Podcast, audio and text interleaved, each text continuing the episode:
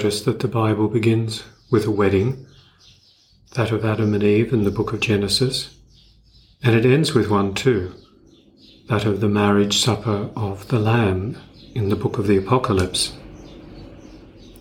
Marriage is God's chosen symbol of the relationship that He desires to have with the people to whom He has committed Himself in covenant.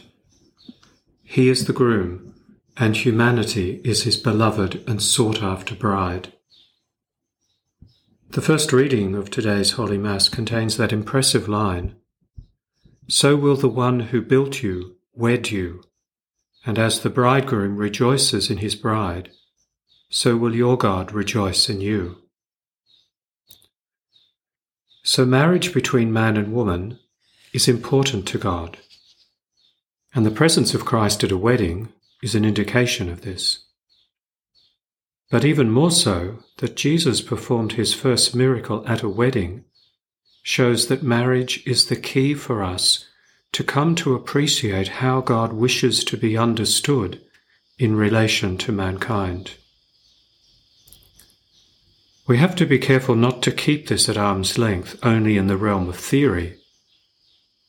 The Son of God became enfleshed in our humanity, and He died for each of us. He, the divine bridegroom, gave everything for each one of us. And so He looks upon each of us in the same way that a bridegroom rejoices in and loves his bride. This is a love that is deeply personal and at the same time intimately knowing we will spend our whole life learning how to respond to and return such awesome love. We must be very grateful to St. John that he included in his Gospel the account of the wedding feast at Cana.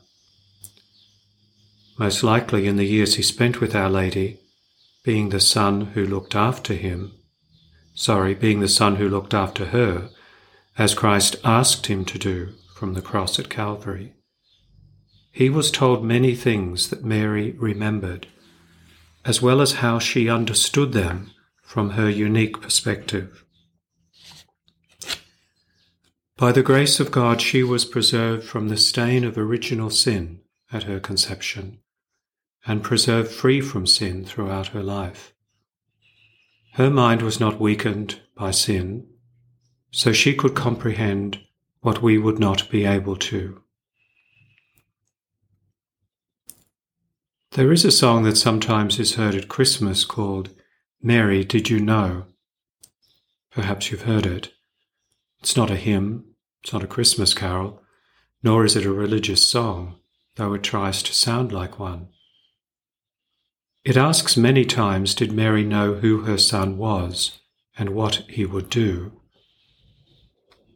It's insulting, blasphemous is the correct term, because it drags Mary down to the level of an ordinary woman. But God raised her above normal human nature by the work of grace. So she knew more. She could comprehend better the plans of God. She could penetrate more deeply into the will of God. And this is precisely what is presented to us in the Gospel account of what happened at Cana. With her attentive eye, Our Lady notices a serious problem that there is no longer enough wine for the wedding feast. This will embarrass the wedding couple. Mary informs Jesus of the problem. How she speaks to him is an example to us of trustful intercession. She simply presents him with the difficulty. They have no wine. His response is immensely respectful, calling her by the formal title, woman. It's interesting how the rest of his response is translated into English. We heard, Why turn to me? Other translations render it, What have you to do with me? Or, what concern is that to you and to me? However, that part is translated from the Greek, what follows is, My hour has not yet come. then Mary says to the servants, Do whatever he tells you. And then Christ acts to show his glory and power as God, and changes the substance of water into the substance of wine, a miraculous change of nature that foreshadows the even more miraculous transubstantiation of bread into his body and wine into his blood at Holy Mass. That Jesus responded positively to his mother's intercession shows us both the power of her intercession with him, as well as how he desires to associate her with his mission of the salvation of the world. As St. John rightly knew from his own experience since he was present at both occasions, this episode at Cana itself points forward to the close association that Mary would have as she stood at the foot of the cross, as her beloved Son bled and died for the world's sins. She would be there too, and he would call her woman again and commit into her care the beginnings of his church in the person of St. John. The lesson for us is that we, we can always go to Mary for the solution of intractable problems, confident in her power to intercede with her Son for us. But also we can be confident in the great love that Jesus has for his Holy Mother and how he can refuse her nothing. But there is a hidden layer in this as well. When Mary said to the servants, Do whatever he tells you, she becomes a spokeswoman for Christ's will. You see, that is another result of her Immaculate Conception, and why that song I referred to earlier is in error. Mary knows the will of God clearly and unequivocally. She always did it, and she still always does it. That is why at Fatima she spoke to the children of the triumph of her Immaculate Heart.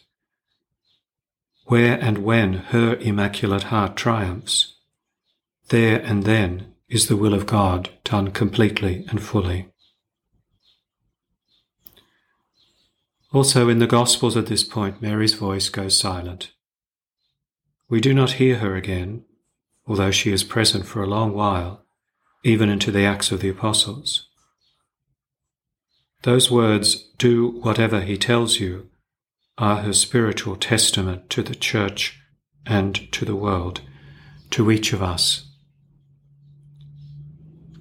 Let us draw close to the Immaculate Heart of Mary, for there is no surer way to the divine will than through her. May her Immaculate Heart triumph in our lives, in the Church, and in the world.